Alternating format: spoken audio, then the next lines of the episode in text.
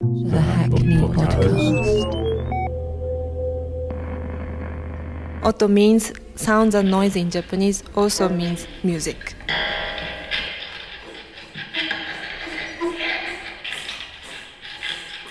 So I'm sitting in a new performance space in Dalston called Cafe OTO, and I'm with its owners, Hamish Dunbar and Keiko Yamamoto. Hamish, tell me a bit about Cafe OTO, what it what it's all about. Well, the idea was to um, open a cafe, but also to program live music, and a lot of it's programmed by Keiko and me, but also we're inviting people to put on monthly events and also residency programs.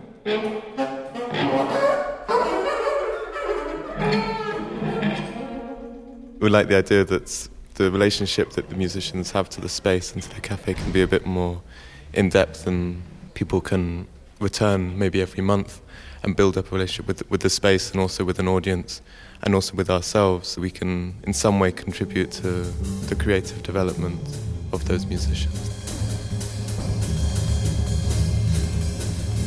Keiko, can you can you describe for our podcast listeners the setting that we're sitting in? Can you describe Cafe OTO to us? Well, we have we try to create cozy atmosphere with planting. I mean, having lots of nice greens. Try to gather nice looking furniture, but also comfortable sit on.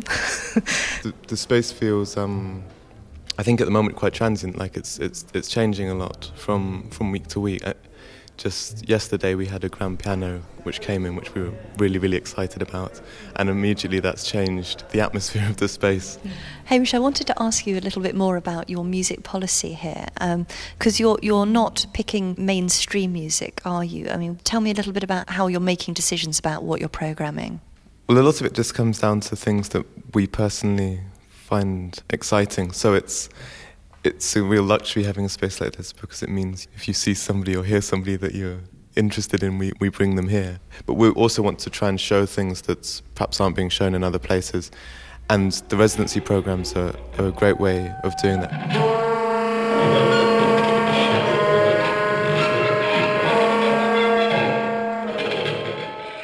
We came down here a little while ago and saw one of your improvisatory evenings curated by Adam Bohman. I just wondered, is that the kind of event that is quite typical here? I don't know if it's typical. We have had quite a lot of free improvisation, and Adam Bohman in particular has returned several times and, and curated several evenings.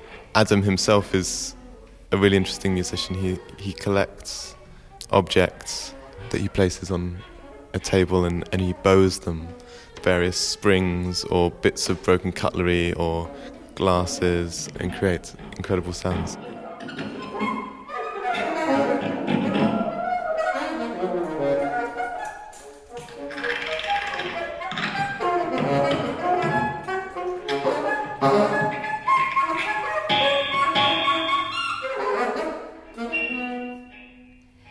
Hamish, you mentioned your residencies to me, and uh, we are also joined here in Cafe OTO by Atsuko Kamura. Can, can you introduce me to her? Yeah, uh, Atsuko's come and played with her band I Am a Kamura, I think twice already. And me and Keiko really love what Kamura does. And so we invited her to do a monthly residency starting on um, Saturday, the 4th of October, and then running on the first Saturday of each month from then on. And it's also going to be under the organisation Club Integral, which has been putting on nights regularly in Brixton, and, and they've been put on by Atsuko Kamura. So, Atsuko, can you describe your music to us? Wow, that's a really difficult question. Um, I'm Kamura is a five-piece band, and I'm the only I'm Japanese, and I'm singing um, most of the song in Japanese with my original lyrics, or some my own language, which is uh, kind of improvised, playing sound and word. Then our music is, I would say, probably a bit like a chanson, a bit like ethnic music, but and also folk, Japanese folk music, bit of Chinese tune. But most of the pieces are actually our original. Now, Hamish um, was talking about your that you're doing a residency here. Can you tell me actually what that means? I'm really sort of excited to start something in um, North London, East London, um, because its audience are very different, and regular monthly sort of residency, which means we can sort of establish some kind of club integrals kind of way to introduce music because we try to put different music together. I think Cafe OTO is a very good place for acoustic music, more kind of uh, uh, intimate music rather than rock and roll band because of the way the rooms, um, the sound. So um, we're going to finish by listening to a piece of, of your music. Can you introduce me to it? Yeah, um, the song is called Before Dawn. It's uh, composed by Simon King, and my lyric, uh, I wrote lyric about kind of uh, what woman's solitude in the night, so something like that.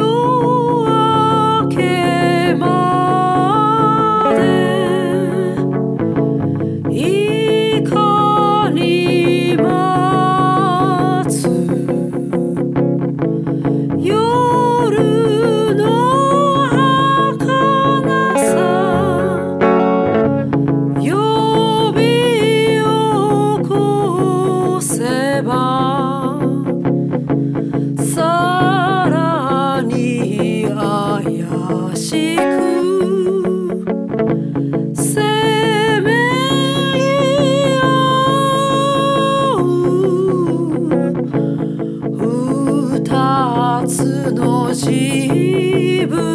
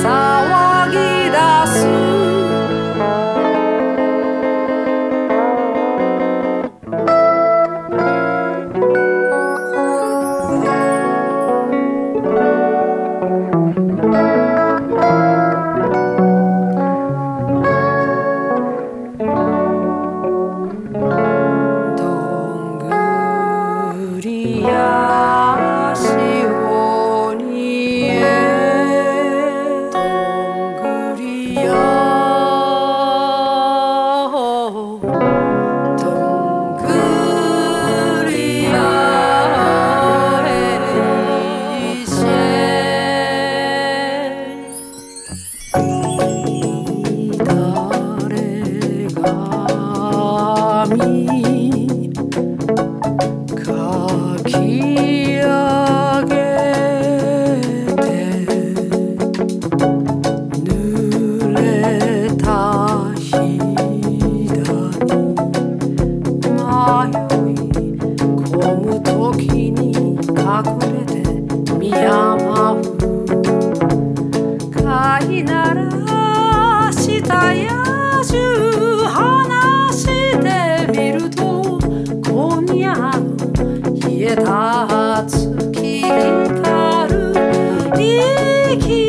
Now.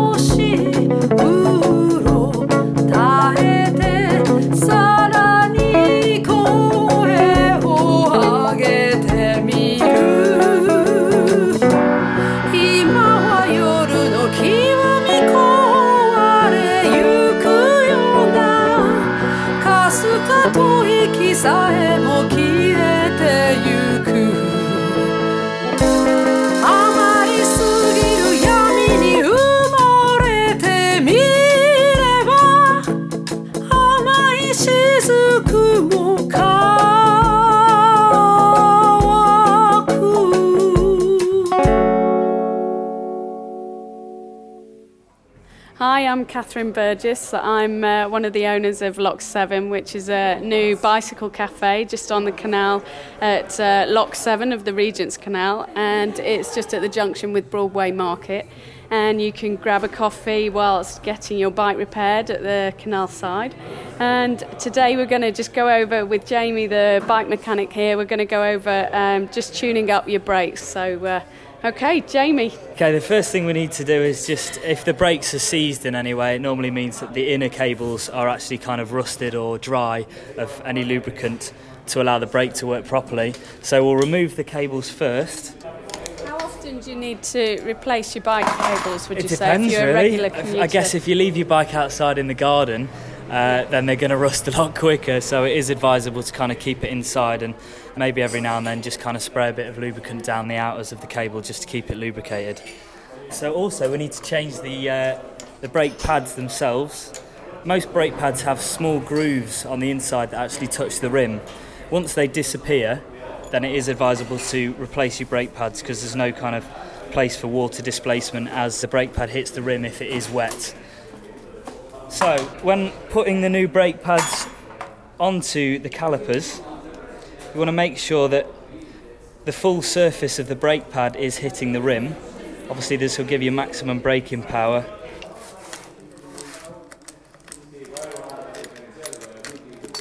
Once you've uh, got your wires set up and you've got your new brake pads on, you want to try and make sure that the brakes are centered so that they both both brake pads on both sides of the rim hit the rim at the same time. Obviously, this again will uh, kind of increase the braking pressure and make sure that all the energy you're putting into pulling the lever actually is transferred into the calipers. The best way to learn is by just taking things apart and putting them back together again. So give it a go.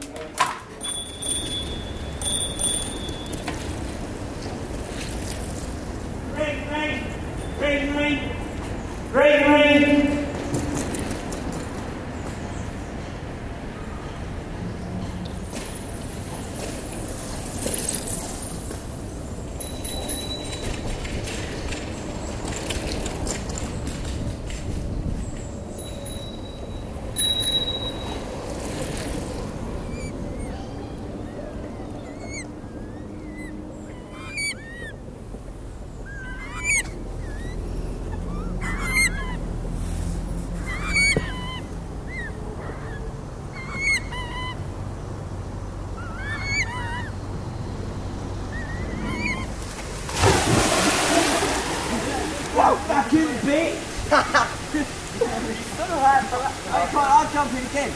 Huh? I'll jump in. Land to the side. I can't believe they're going that was awful. Why do we do this, man? We just get cold. You splash, motherfucker! motherfucker! motherfucker!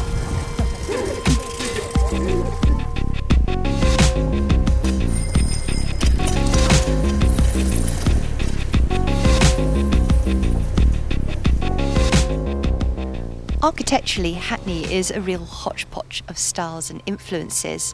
I'm in Woodberry Down Estate near Manor House, which is one of London's first major post war housing projects, soon to be redeveloped. And joining me in the first of a series of architectural tours of the borough is Suzanne Waters from the 20th Century Society. Suzanne, can you describe to our podcast listeners what we're looking at now? Okay, we are standing in front of two of the blocks from the Woodberry Down estate, eight stories in height, and these were one of the first blocks above four stories in height to be built in London just after the Second World War. So they're quite special in that respect because they're high and they're apartment blocks and they're very much influenced by con- what we call continental modernism. And they've got this, what we call this rough cast finish. It's got cream colour. Originally they were painted cream with kind of blue touches, but you've got some nice detail in the grill work. And then as you look up to the top of the building just projecting out you have these three balconies and they give it this kind of sculptural quality. It's a very utilitarian type of architecture. It's not pretty it's very functional. And in fact when they were built they were criticized by the architectural press. So it's quite interesting that they've managed to survive and they're also listed. So at the moment we're looking at uh, two sets of blocks, both eight stories, but the estate's much bigger than this, isn't there? That's right. The rest of the estate also comprises of lower blocks of like four or five story blocks traditionally constructed. Okay, well let's let's go and take a look at them.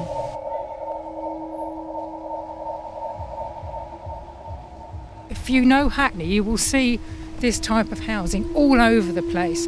And these are called walk up blocks, and they tended to be just what we call balcony access because the only way you could get to your flat was to walk up some stairs and then walk along the balcony, and then you get to your front door. Uh, lifts, things like installing lifts, were expensive.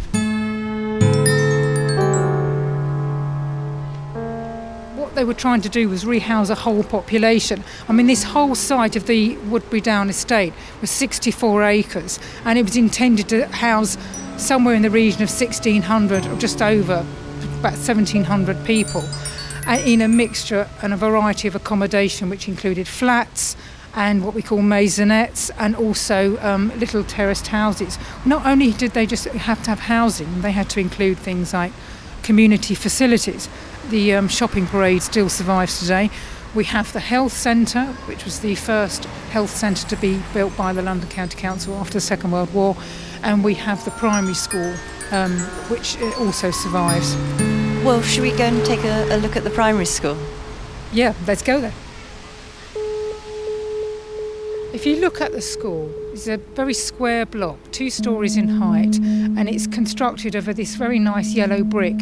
And we're just going under this loggia, if you like, which takes us into the main entrance to the school. So this is a nice feature here, Suzanne, isn't it? Yeah, this is um, the original sign for the school, and it says LCC Primary School, Woodberry Down, and it's in this wonderful red lettering, which is etched into this grey plaque which is fixed to the brick wall, and on the plaque is the shield, and I believe that's the shield of the um, London County Council, their coat of arms. So the name of the school is superimposed on the shield of the LCC.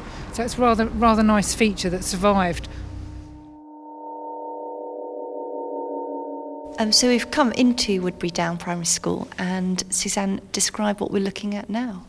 Okay, we are looking at a mural it's up on the first floor of the primary school, just as we're going into above the infants block. When the 1951 Festival of Britain closed down, there was a discussion about what to do with the artifacts and particularly all the artworks that had been on display there. And fortunately, the uh, powers that be at that time decided, well, if we can salvage it and take it to another site, then that would be a good thing. The artist, Augustus Lunn, his work is it's got this very kind of linear quality, and the theme of the mural is um, industrial youth engaged in activities such as woodworking, reading at desks, and the central theme in the middle of the mural is a bee, and the bee symbolises the worker, the worker bee, and above the bee is a microscope and also a violin. So again, that implies endeavour not only in the sciences but also in the arts. It's symbolising work, industry, science, technology, the future. So we've walked over to the reservoir now, and we're facing um, part of Woodberry Down Estate that is all boarded up. Why? Why is that, Suzanne? What we're looking at is um, one part of the estate. It's a block of flats called Oaklands Court, and that's going to be demolished. It's something to do with uh, what they call Hackney Homes, and it's called the Woodberry Down Regeneration Programme. And what they're doing is planning to replace it with um, housing, and I assume it is social housing. But having looked at the drawings and the designs which you see on the board in front of us, doesn't look anything like what is there originally. It's very modern, it's glass, steel, lot of light, a complete contrast to this brick built construction, quite utilitarian sorts of buildings that we see here. So I don't know whether it'll work or not. Well, Suzanne, thank you so much for taking us around Woodberry Down Estate on this rainy uh, summer's day. Thank you, my pleasure. The Hackney New podcast.